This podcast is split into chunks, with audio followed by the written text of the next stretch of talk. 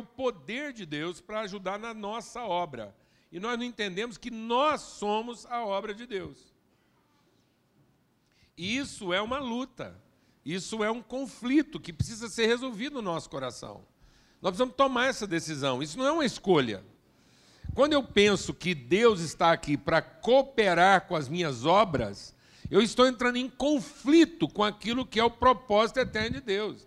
Então, às vezes, você está achando que é o seu inimigo, você está achando que é uma pessoa lá no seu trabalho, um alguém que vai te trair, ou, ou é o capeta, o demônio, não é nada disso, não, amado. Na verdade, o maior traidor de nós mesmos somos nós, na medida em que nós nos rebelamos contra aquilo que é a ação intencional de Deus de produzir algo que seja perfeito. Há um compromisso de Deus com a sua obra. Ele diz assim: é aquilo que ele começou, ele levará a bom termo. Então Deus vai levar a bom termo. Isso é uma obra, é uma obra que envolve a mão dele. Então ele vai modelar, ele está modelando. Então deixa Deus modelar. Deixa Deus modelar você. É a impressão, é, é aquilo que ele quer imprimir através da sua vida. Amém? Para que isso possa ter significado, para que eu possa ser uma mensagem de uma intenção, de uma vontade eterna. Amém. Por isso eu quero ler com vocês um trecho da palavra de Deus que está lá na carta de Paulo a Tito. Então, lá na carta de Paulo a Tito, a gente lê o seguinte, bem no capítulo 1. Presta atenção, diz assim: Paulo, servo de Deus e apóstolo de Jesus Cristo, para promover a fé que é dos eleitos de Deus, e o pleno conhecimento da verdade quanto à piedade, na esperança da vida eterna, que o Deus que não pode mentir prometeu antes dos tempos eternos. E em tempos devidos manifestou a sua palavra, mediante a pregação que me foi confiada, por mandado de Deus, nosso Salvador. A Tito, verdadeiro Filho, segundo a fé que nos é comum, graça e paz da parte de Deus Pai e de Cristo Jesus, nosso Salvador. Por essa causa te deixei em Creta, para que você colocasse em boa ordem as coisas que ainda não estão. Amém? Tito, meu verdadeiro filho, segundo a nossa fé comum, graça e paz da parte de Deus Pai e de Cristo Jesus, nosso Salvador por essa causa te deixei em Creta, para que você coloque em ordem as coisas que ainda não estão. Amém. Amado, quando Paulo está introduzindo essa carta a Tito aqui, ele fala de algumas coisas. Ele diz: olha, a intenção dessa carta é a promoção da fé. A intenção do nosso encontro aqui, todas as semanas, é a promoção da fé não é a publicitação, não é fazer propaganda da fé. Porque às vezes a gente acha que fazer promoção da fé é fazer propaganda da fé. E muitas vezes as igrejas estão fazendo propaganda da fé, como se a fé tivesse que ser defendida. Não. Quando ele está falando aqui de fazer a propagação da fé, é no sentido de promover a fé, não é a propagação, de promover, é no sentido de que a nossa fé seja desenvolvida. É promover o desenvolvimento da fé. O apóstolo Pedro também fala disso lá quando ele está escrevendo uma das suas cartas. Por isso, acrescente a sua fé virtude. A virtude, conhecimento, longanimidade, benignidade, fraternidade, amor. Porque se você não desenvolver sua fé, Paulo também fala sobre desenvolver a fé. Porque se nós não desenvolvemos a fé, nós ficamos míope. Então, muita gente tem aquela fé de contato. Aquela fé da pessoa que está desesperada, vê Deus, Deus opera um milagre na vida dela, isso gerou nela um dom de fé. Ela já não é mais um incrédulo, mas ela não está amadurecendo, ela não está desenvolvendo a sua fé, ela não está promovendo a sua fé. Então nós precisamos aprender a promover a nossa fé. Eu não posso ter a mesma fé que eu tinha há 5 anos, 10 anos atrás. E muitas pessoas se contentam em ter essa fé crente. Sabe essa fé crente? Ah, eu acredito em Deus, sei que Deus pode me ajudar, sem Deus eu não sou ninguém. E aí essa pessoa, ela está cheia de, de limitações de fé, porque ela tem uma fé de quem acredita, de quem atribui créditos, mas ela não tem a fé de quem conhece. Glória a Deus, amados. Então eu não posso continuar tendo aquela fé de quem acredita, de quem atribui determinados créditos à divindade. mas eu preciso ter a fé de quem conhece a Deus na sua intimidade. Que eu tenho comunhão com Ele, ou seja, nossos pensamentos, a nossa maneira de pensar vai se harmonizando com a maneira de Deus pensar. Eu vou entendendo a vida pela perspectiva de Deus. Glória a Deus, é isso que ele fala. Ele fala: olha, meus caminhos são mais altos que os vossos caminhos, meus pensamentos são mais altos que os vossos pensamentos. Então Deus quer levar você, a, ano após ano, você poder ver a vida com mais maturidade, com mais sensibilidade, com mais estabilidade espiritual e emocional, para que a gente deixe de ser uma pessoa tão afetada. A gente tem compartilhado aqui sistematicamente que uma das características mais marcantes da infantilidade é a sinceridade. Então, às vezes, a gente está se contentando de ser um crente sincero. Você acredita em Deus? Acredito. Você crê que Deus pode te dar? Acredito. Aí ele tem essa sinceridade da crença, mas ele não tem a sensibilidade do conhecimento. Então, você vai entender isso melhor. Casamento. Casamento, a gente tem a sinceridade do crente, mas às vezes não tem a sensibilidade do conhecedor. Então, você você acredita que aquela é sua mulher, você tem assim uma crença que aquele negócio pode funcionar, mas você é susceptível do comportamento dela depois de 30 anos de casado. Não tem condição um negócio desse.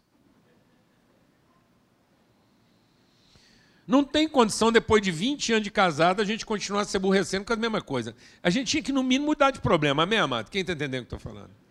Pelo amor de Deus, a gente tinha que viver uns problemas mais evoluídos, mas aquelas coisas assim, ah, tal. Aí viram uns problemas lá, pelo amor de Deus.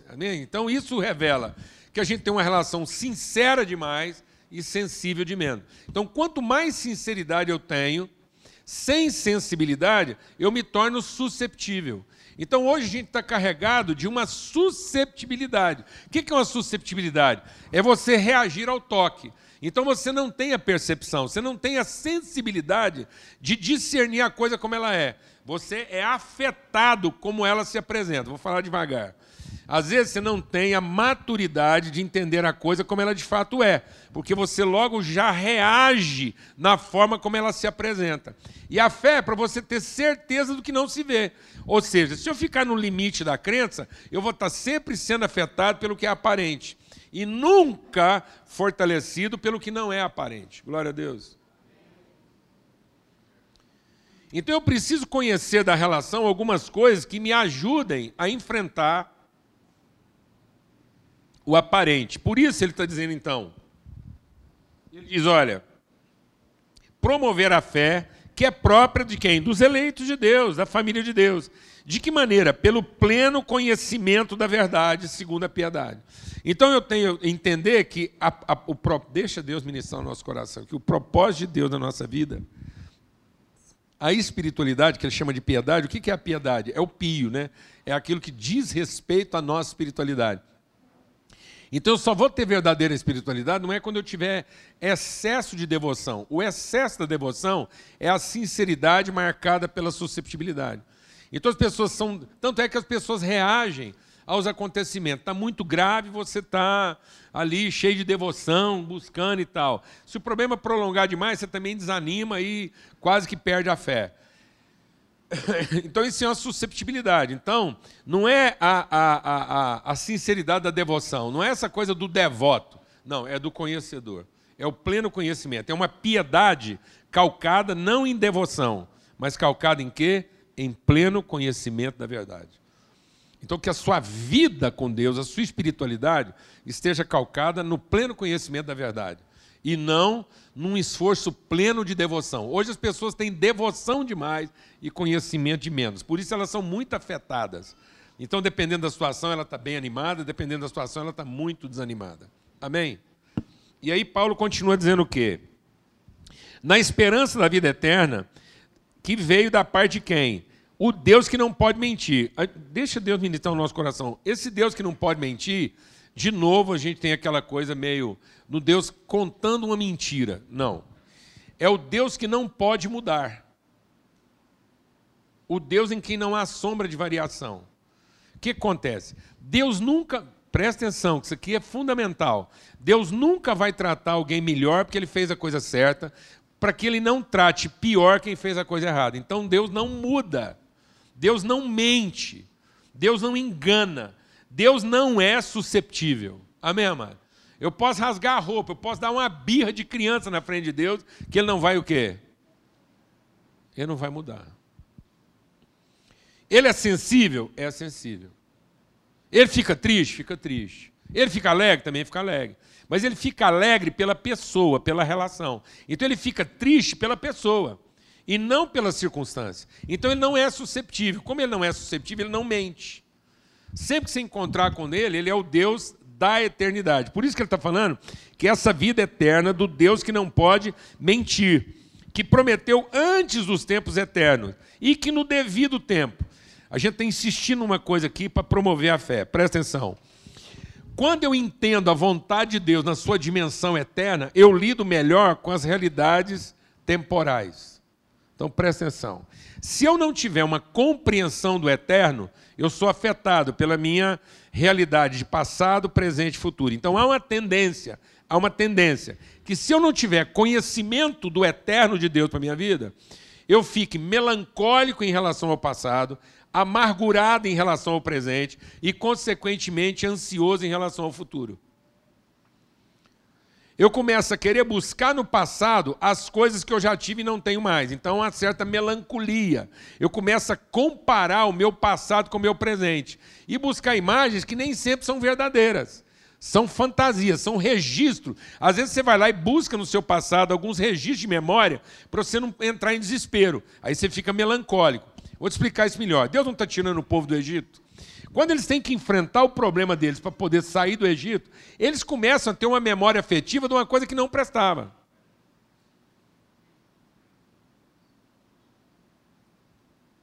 Eles não eram escravos? Eles não viviam humilhados? Eles não eram explorados? E, no entanto, para sobreviver a uma dificuldade do presente, eles começaram a se lembrar da cebola, do alho, dos queijos que eles tinham no Egito. Ou seja, não, lá a gente era escravo, mas comia cebola, comia alho, comia comida de escravo, comia comida de porco. Ninguém estava fazendo favor para eles. Por isso que a palavra de Deus diz que o cristão não pode ser como um, um cachorro que, porque está passando fome, volta lá onde? Fala, irmão naquilo que ele mesmo vomitou. Então, um cachorro apertado come o próprio vômito, porque tem uma relação afetiva com o seu passado. Quem está entendendo o que estou falando? Na ânsia de não perder tudo, até o Freud explica isso quando a gente vai lá, o bebê que pega lá o cocôzinho, não é isso? Não é? Algumas crianças vão lá no, nas fezes e você acha que aquilo é ah, nojento? Não. Para ele aquilo é uma iguaria. Porque é a primeira coisa que ele produziu, é a primeira coisa que saiu dele. E que ele está ali resgatando uma coisa para que não se perca. Olha tanto que isso é grave. É o cachorro que instintivamente vai lá tentar recuperar um presente difícil através de um passado melancólico. Amém? Então, se você não tiver clareza da sua eternidade, você pode se tornar o quê? Melancólico. Fazendo visitas inconvenientes do seu passado, e por isso que a palavra de Deus diz o quê? Deixando para trás as coisas que ficam para trás, eu avanço para as que estão diante. Não é adiante. Presta atenção, Paulo não está dizendo, eu não avanço para as coisas que estão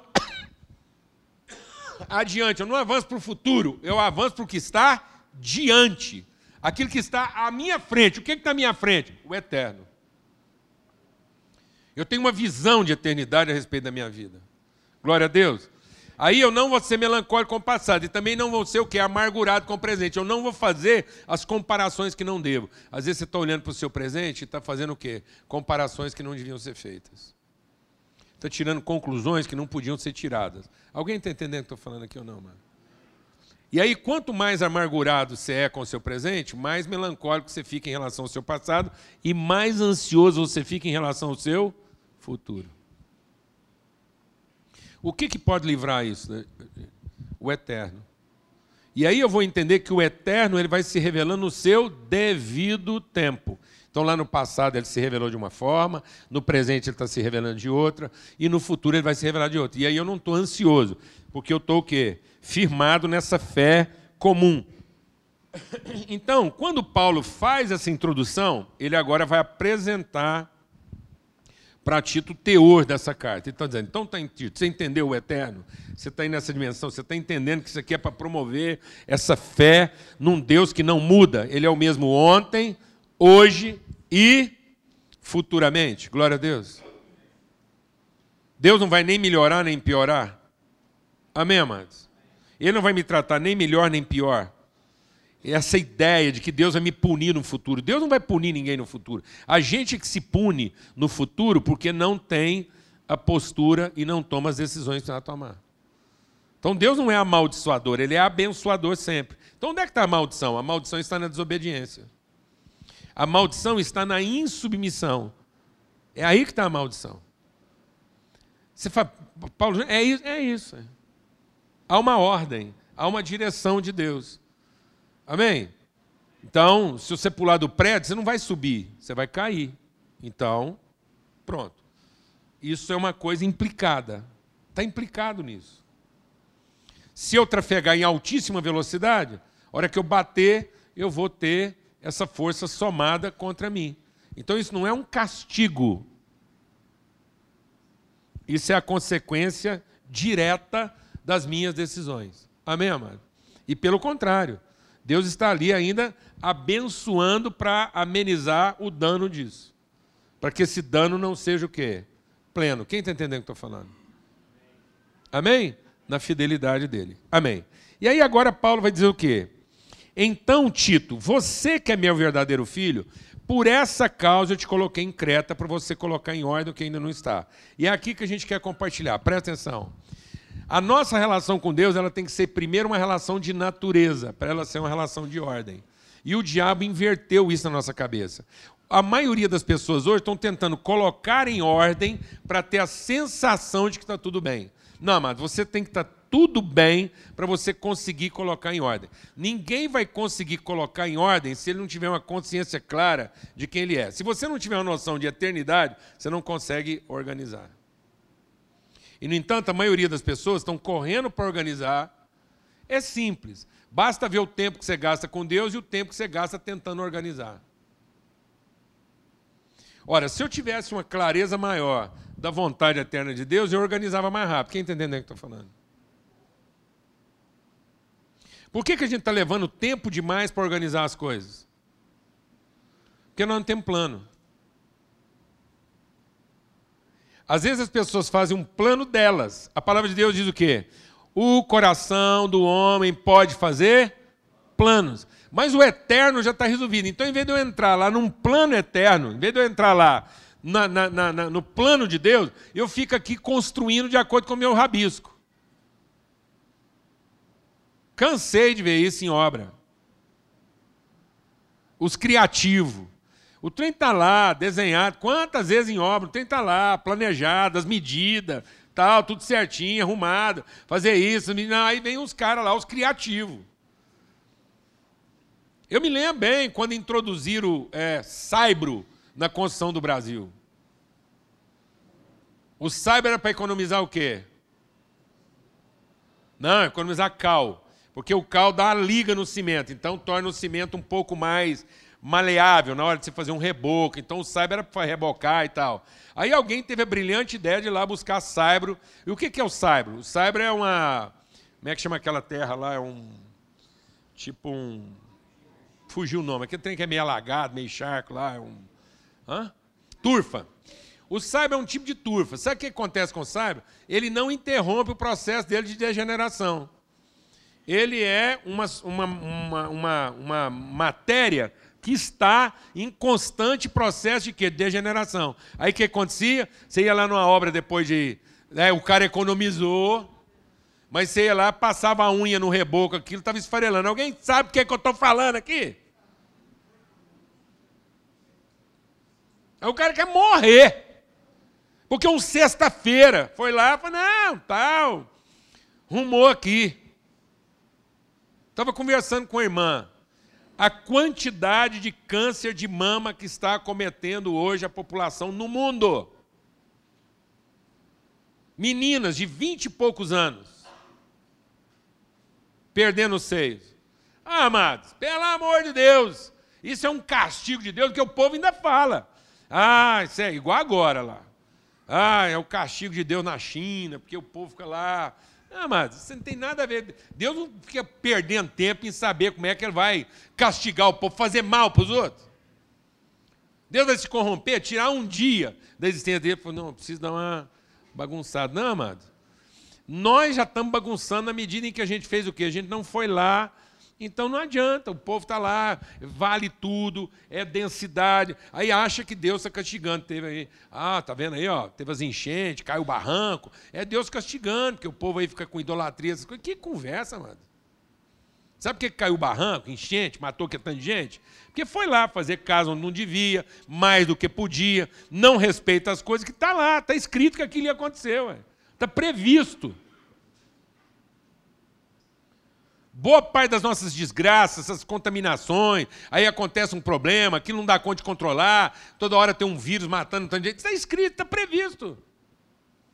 Está previsto? Na nossa ganância, na nossa cobiça, na nossa vaidade, na forma como a gente desobedece as coisas, quer pendurar tudo e depois não quer que aquilo caia. Está tudo pendurado.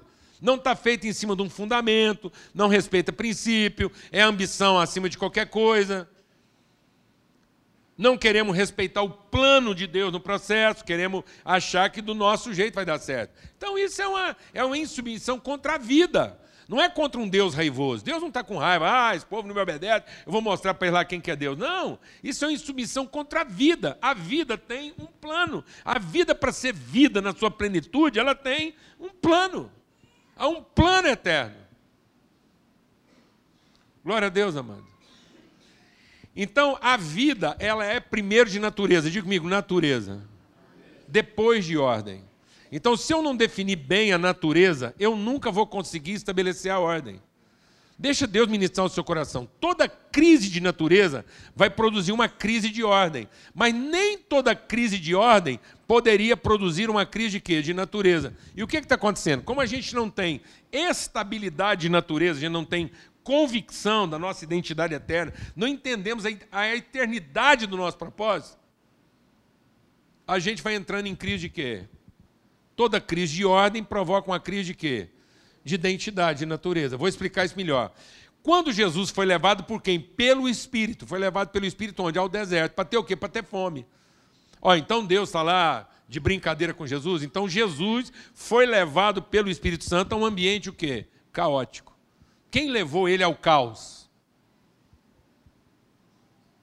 Quem levou ele ao caos, amado? Deus levou ele ao caos. Não foi o diabo, não. E aí, quando ele está lá no caos, teve fome, aquilo é uma desordem. Amém, amado? Você está lá 40 dias sem comer, ter fome, isso é uma desordem. A coisa não está funcionando como aquilo deveria estar tá funcionando. Aí o diabo aparece para falar o que para ele? Que ele é o filho? Não, para colocar em dúvida se ele é o filho. Então presta atenção que toda vez que o diabo aparecer para você, ele não vai fazer uma tentação de ordem. Ele vai aproveitar a desordem para fazer uma tentação de quê? De natureza. Para que você estabeleça uma ordem na dúvida da natureza e não na certeza dela. Deixa Deus ministrar o seu coração. Então você está enfrentando um conflito no seu casamento. Qual que é a tendência? O conflito no seu casamento, colocar em dúvida quem você é e quem a outra pessoa é. Qual que é a sua tendência? Querer colocar o casamento em ordem para ter certeza que aquela é mesmo a sua mulher e que você é o marido dela. Lascou. Porque um marido com dúvida nunca vai conseguir ajudar uma mulher com dúvida. Amém, amado? Amém, amados? Glória a Deus. Estou achando vocês meio calados hoje. Estamos entendendo isso ou não, mano? É, mas não está complicado. É, a pessoa fala assim, é difícil de entender. Eu falo, não, é fácil de entender, é difícil de aceitar, porque a gente não quer aceitar isso. É, a gente não quer aceitar isso. A gente não quer entender que eu preciso estar em paz com a minha identidade, para que eu consiga colocar em ordem. Como as pessoas não estão em paz com a sua identidade, elas estão querendo começar pela ordem. Sabe que dia que isso vai funcionar? Nunca. Porque sempre vai ter alguma coisa lá fora de lugar. Então você vai ter sempre motivos para duvidar. A gente tem repetido aqui sistematicamente você guardar isso no seu coração. Ter dúvida não é pecado, duvidar é pecado. Então, dúvida é uma questão de ordem, duvidar é uma questão de natureza. Eu não posso duvidar apenas porque as coisas não estão na ordem, como eu gostaria. Mas se eu não duvidar, eu consigo colocar em ordem. Está claro isso ou está confuso? Então o que, que o diabo fez com Jesus? Talvez você não seja o filho. Se você é realmente o filho, por que, que você não organiza dessa maneira? Então o diabo vai sempre fazer isso com você. Você tentar corrigir alguma coisa para você se sentir melhor e você se sentir melhor reconhecido ou melhor aceito nesse processo. Não faça isso, meu irmão. Não faça isso. Porque aí Paulo está dizendo o quê? Tito, você é filho. Porque você é filho, você vai colocar em ordem. Então deixa Deus ministrar o seu coração. Não é o diabo que está colocando você num ambiente de caos. É quem? É Deus. E o que, que acontece com a maioria dos cristãos muitas vezes? É que a hora que ele enfrenta um problema, ele começa a achar que aquilo está fora de ordem. Aí você se vitimiza. Você se ofende com o problema. Você se ofende com a pessoa difícil. Está ficando mais claro agora, né? Você se ofende com a pessoa difícil. Você se ofende com a reforma fora de lugar. De horas, você fala, mas isso era a hora de mexer na porta do meu estabelecimento? Não é? Você fica em luta, porque aquilo é uma total desordem. Amém? Agora, isso não pode mudar a minha postura, a minha maneira. Pelo contrário, eu preciso entender que em todo ambiente de caos, o Filho de Deus é aquele que tem condição para quê? Para trazer a ordem. Então, o que quer dizer isso? Se nós somos quem vai trazer a ordem, então Deus vai sempre nos levar de desordem em desordem. Glória a Deus, amado. Amém. Isso quer dizer que cada vez que a coisa estiver mais organizada, Deus vai te levar para outra desorganização. Glória a Deus. Glória a Deus, amado. Então Deus vai nos levando de desordem em desordem. Glória a Deus. Para que a gente vai colocando em ordem. Amado, deixa Deus ministrar o seu coração, porque isso parece ser uma coisa assim. Você fala, mas não é possível. Então eu falo uma coisa. A terra prometida. Por que, que os filhos de Deus não entraram na terra prometida? Por quê? Porque quando Deus falou assim, tá aí, ó, essa é a terra prometida. Você fala, gente, mas é bacana mesmo, olha os cachos de uva, as espigas de milho, que coisa, é tudo mesmo. As uvas têm que ser carregadas por mais de um. Olha que coisa, maravilhoso, terra que mana leite e mel. Só tem um defeitinho, tá cheio de inimigo. Não é a nossa terra, porque a gente acha que terra prometida é uma coisa o quê? Sem problema. Aí você percebe alguma dificuldade, você começa a achar que aquilo não é de Deus, porque você acha que tudo que Deus te entregar vai ser o quê? Em ordem, para reforçar quem você é. Não, amado. Deus quer reforçar quem você é para que você coloque em ordem. Glória a Deus. Aleluia. Pronto, então, e aí o que Deus falou? Falou assim: olha, a terra prometida, vou explicar para vocês como é que funciona lá. Olha a palavra de Deus para os caras, eu acho isso demais. Ele fala assim: ó, é o seguinte, a terra é muito grande. Então lá vocês têm inimigos, e bestas feras. Olha que coisa fantástica, isso não é uma pedagogia. Então ele fala assim: vocês não vão dar conta de ocupar tudo uma vez. Outra coisa é esse estresse de querer arrumar tudo uma vez. Isso está acabando com as pessoas, o povo está ficando louco da cabeça. Calma, você é filho de Deus, então você vai colocar em ordem. Colocar em ordem quer dizer que você vai colocar no... em uma ordem, é um plano, não é tudo uma vez. As pessoas hoje acham que porque são filhos de Deus, Deus vai entregar para ela o pacotinho pronto. Vai vir aqui a mulherzinha sem defeito, vai vir aqui a maridinho prestando atenção. Ah, eu rezei demais, eu paguei o preço da oração. Esquece, desencana. Porque você não queria casar com um anjo. Ninguém queria, porque ninguém merece. Amém, amado? Glória a Deus. Então é isso mesmo. Porque aí o povo de Deus falou assim: ó, explicar. Primeiro os inimigos, depois as bestas feras. Como vocês não vão dar conta das bestas feras, eu vou manter alguns inimigos. Amado, deixa Deus ministrar o seu coração. Deus mantém uns tipos de problema para livrar a gente de uns problemas maior, para que você possa conseguir ir enfrentando seus problemas do tanto que você dá conta. Glória a Deus, amado. Deus está falando para os caras, falou assim, tem uns inimigos aí que você acha que é seu inimigo, no entanto, eles estão trabalhando para você. Porque eles ficam lá pensando que a terra deles, na verdade, ela é sua. Mas pensando que a terra é deles, eles protegem você das bestas feras. Quando você finalmente tiver condição de vencer as bestas feras, você vai vencer esse inimigo. Então, o que Deus está falando? Quando você tiver condição de estar tá enfrentando um problema maior, Ele vai te dar as condições de você liquidar o problema menor. Glória a Deus. Mas então você não queira tratar o problema maior antes dele te dar as condições para isso. Glória a Deus. Porque o povo está ficando perturbado. A gente está compartilhando isso aqui, amado, porque o Brasil hoje é o campeão mundial de ansiedade. E é o país das crenças. Aqui todo mundo acredita em Deus. O que não falta aqui nesse país é reza. Está todo mundo rezando, lavando uma escada, levando uma flor, pagando um trem, fazendo um, qualquer coisa. Os crentes estão fazendo, entregando lá, entendeu? Suas ofertas, oferenda. Os romanos estão fazendo a mesma coisa.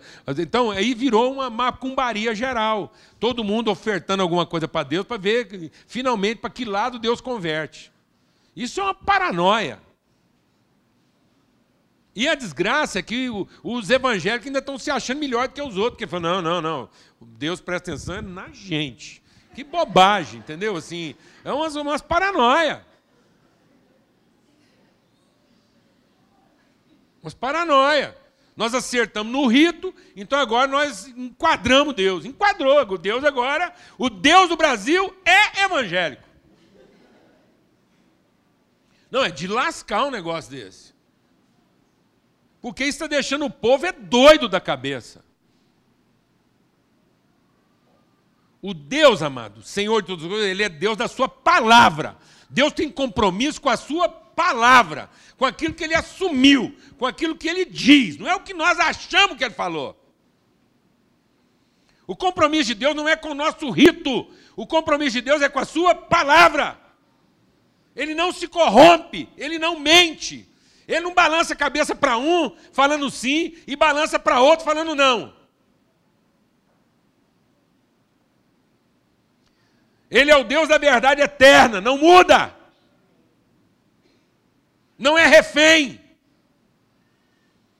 Não está escravo de um rito. Isso é uma loucura, isso é uma paranoia, isso é uma insanidade. Então, em vez da gente procurar é, conhecer Deus, nós estamos procurando convencer Deus.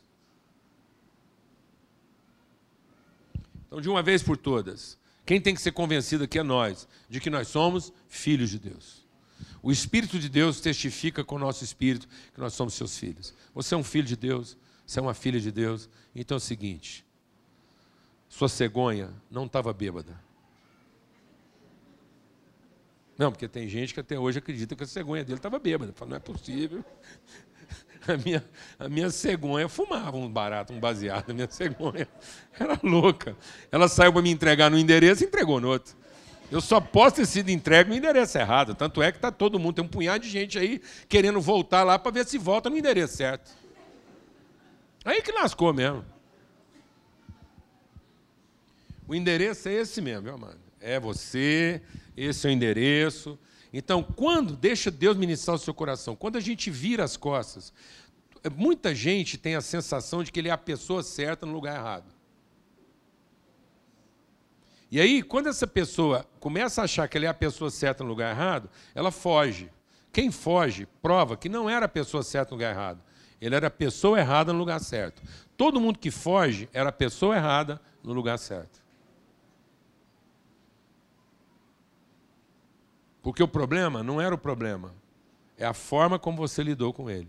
Por isso que Deus não tem prazer naqueles que retrocedem, que fogem, que correm, que viram as costas. Quem entendeu isso aqui? Então você é um filho, encara isso. Encara isso como filho. Assume a responsabilidade. Veio até você, a responsabilidade é nossa. Coloque em ordem. Por isso que Paulo está dizendo, Tito, você é meu filho. Você é meu filho? Então eu te coloquei num lugar de desordem. Para quê? Para te punir? Não. Para que você coloque em ordem. E o nosso problema é que toda vez que a gente enfrenta uma desordem, a gente pega a desordem e leva para quem?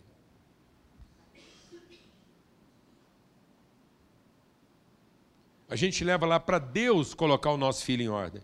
Deus colocar a nossa mulher em ordem. Deus colocar a nossa empresa em ordem. Não, mas Ele não vai colocar isso em ordem por nós. Ele vai te orientar como você, como filho de Deus, colocará isso em ordem. Glória a Deus. Eu recebi um livro aqui hoje, um livro de causos, do Wesley da Marlene. Memórias de um cantador. E eu queria ler um pedacinho de um caos aqui. Um caos que por acaso chama Haja Paciência.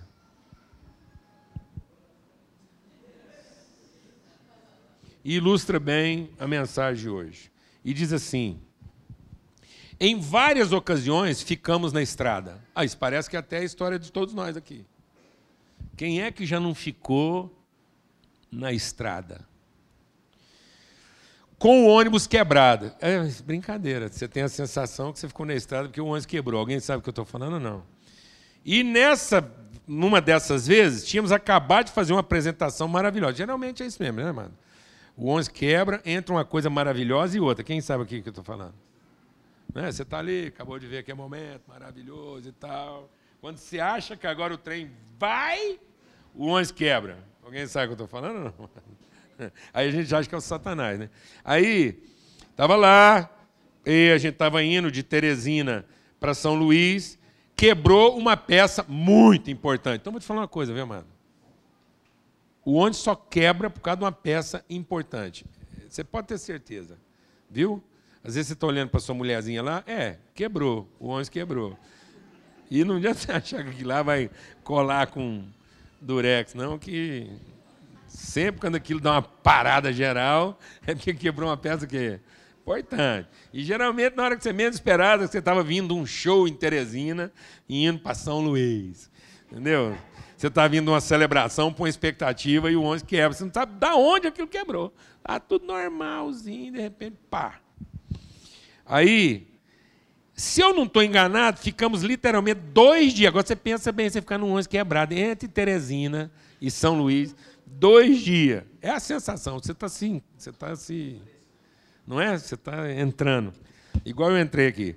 E aí ficou lá dois dias. Até que alguém, alguém da cidade, tinha que ter o um nome dessa pessoa. Tá vendo como é que a gente tá doido para colocar em ordem? O cara foi lá, resolveu o problema deles e ninguém preocupou em gravar o nome dele.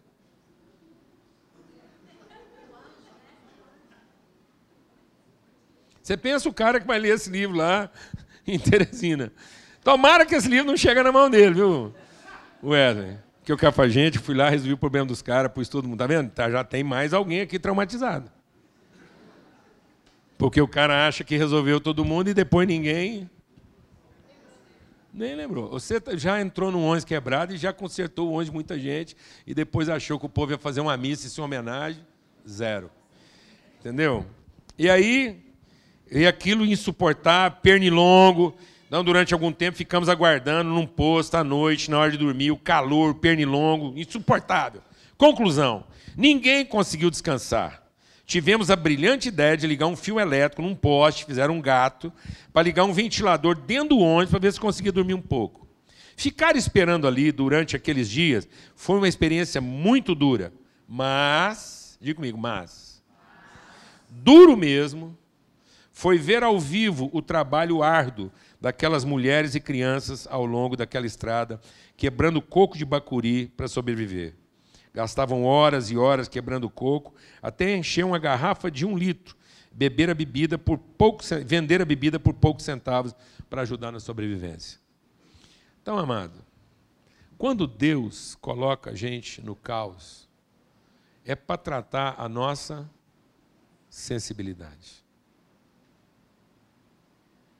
É para que a gente finalmente comece a ver as pessoas como elas precisam ser vistas, para não continuar vivendo a vida como nós gostaríamos que ela fosse. Às vezes nós estamos tão ocupados em ter a vida que a gente planejou, que a gente não vê mais as pessoas como elas são. E nem vê as pessoas na dificuldade. Muitos dos problemas nos quais Deus nos meteu é para nos arrastar para realidades que a nossa vaidade se recusa a entrar. Por isso a palavra de Deus diz: naquilo que nós fomos consolados, é para consolar outros. Então, já que Jesus é o Filho de Deus, ele mandou o Filho dele para o nosso caos. Para quê? Para ele mostrar para nós o que é amor de fato. E amor de fato é empatia, não é simpatia. Simpatia é uma susceptibilidade. Eu sou simpático ao que me agrada. ao que me impressiona. Às vezes você acha que respeita uma pessoa e não respeita, você admira. É muito comum a gente admirar pessoas. E quanto mais nós admiramos as pessoas, maior o risco da gente não respeitá-las naquilo que a gente não admira. Porque admirar uma pessoa é uma simpatia, é uma susceptibilidade de quem quer ver a vida sem dificuldades, sem o caos, sem a desordem. Mas Deus nos deu uma natureza que está além da ordem. E o diabo inverteu isso na nossa vida. E a gente não percebeu. Ele colocou a ordem antes da natureza. As pessoas hoje estão gastando mais tempo na ordem. Tanto é que quando acontece uma aparente desordem, a gente se sente vítima do Satanás. A gente acha que por algum motivo vamos parar no inferno. E não percebemos que lá nós vamos encontrar o quê? Pessoas. Que precisam de nós. Que estão contando conosco para colocar em ordem o que ainda não está. Então, toda vez que Deus te dá um mínimo de ordem, não é para você desfrutar disso. É para que você possa usar isso em favor daquele que ainda está em desordem. Glória a Deus, amados. Por isso que é melhor serem dois do que um. Porque quando um cai, o outro ajuda a levantar. E a gente já compartilhou isso aqui. A responsabilidade de quem caiu depois é muito maior do que a de quem caiu primeiro. Nós não podemos ser arrastados por quem caiu primeiro. Você não pode justificar sua raiva no problema do outro. Você sabe qual é o discurso de todo agressor de mulher? Sabe não? O Brasil é campeão. Presta atenção. A gente está falando uma coisa aqui, às vezes você está assim, achando que isso é uma fantasia, e não é. O Brasil é campeão mundial de violência contra a mulher. É o país que mais mata mulher hoje por violência.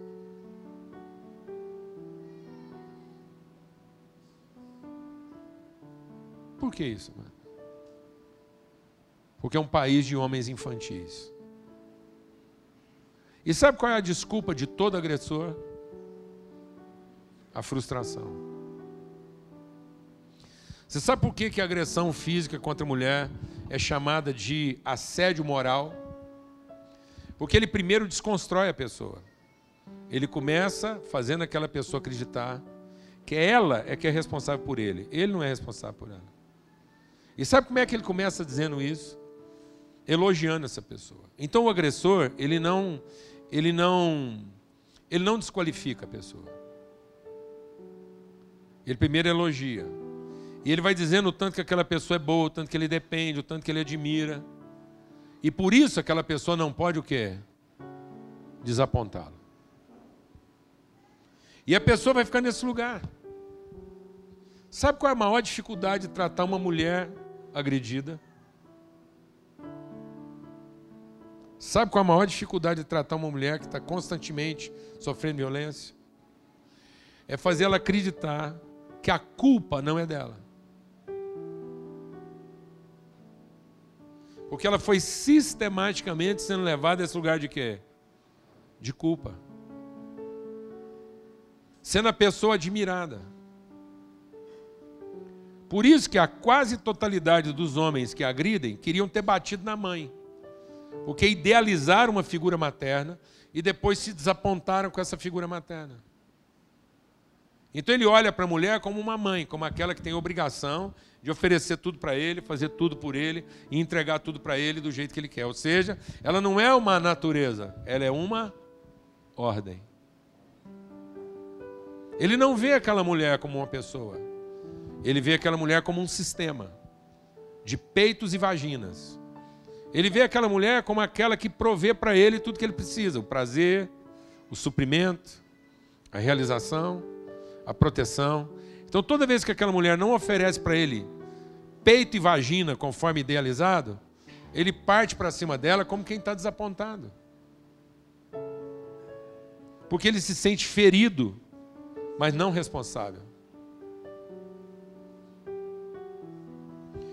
A gente estava conversando essa semana sobre alguns casais muito queridos, jovens, casais belos, dois filhos, três filhos, que os homens deixaram as, as esposas com os filhos.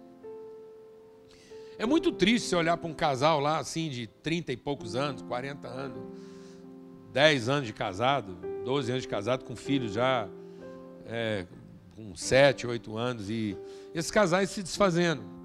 A Lana virou para mim e falou assim: Bem, você acha que faltou afeição? Eu falo, não. Nunca faltou afeição. As pessoas se juntam porque têm afeto. O que, que faltou, amados? O que está faltando? responsabilidade. E sabe por que está faltando responsabilidade? Porque toda vez que a gente usa a palavra responsabilidade, ela não lembra a gente de afeto. A palavra responsabilidade não é uma palavra afetiva para nós. Porque a gente associa a responsabilidade com o quê? Com culpa. A culpa de alguma coisa que pode dar errado. Porque para nós, responsabilidade não é um traço da nossa natureza. Responsabilidade é uma obrigação da nossa ordem. Então a gente entende responsabilidade no campo da ordem, mas não entende responsabilidade como o principal traço da nossa identidade. Sabe o que, é que nos torna parecidos com Deus como filhos? Sabe qual é a melhor tradução do amor de Deus em relação a nós? Sabe por que, que Deus não muda? Porque Ele é responsável. Ele é responsável pela palavra que ele empenhou. Ele assumiu uma palavra eterna. E ele nunca vai se desfazer dela. Então é isso, amados. Resgate a sua identidade eterna. E resgate o valor da sua palavra empenhada. Entenda que porque você é filho e filha, ainda que as coisas estejam em aparente desordem, foi por isso que Deus te colocou aí. Deus não te colocou num lugar de caos porque quer te punir. Deus te colocou num lugar de caos porque quer te honrar. Amém? Amém? Ele quer te honrar. Ele quer trazer para você todos aqueles que estão em caos. Para que você os ajude a colocar em ordem. Deus não está punindo você com gente difícil. Deus não está punindo você com uma empresa difícil. Deus não está punindo você com relações difíceis.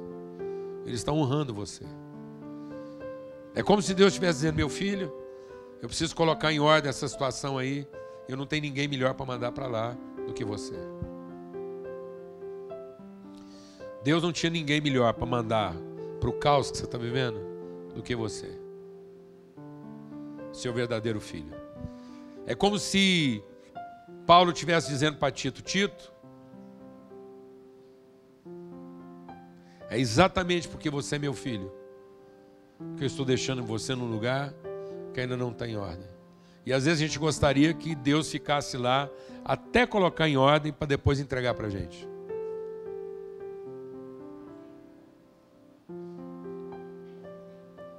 Ele não vai fazer isso. Amém? Deus vai aprontar a sua natureza para que você coloque em ordem.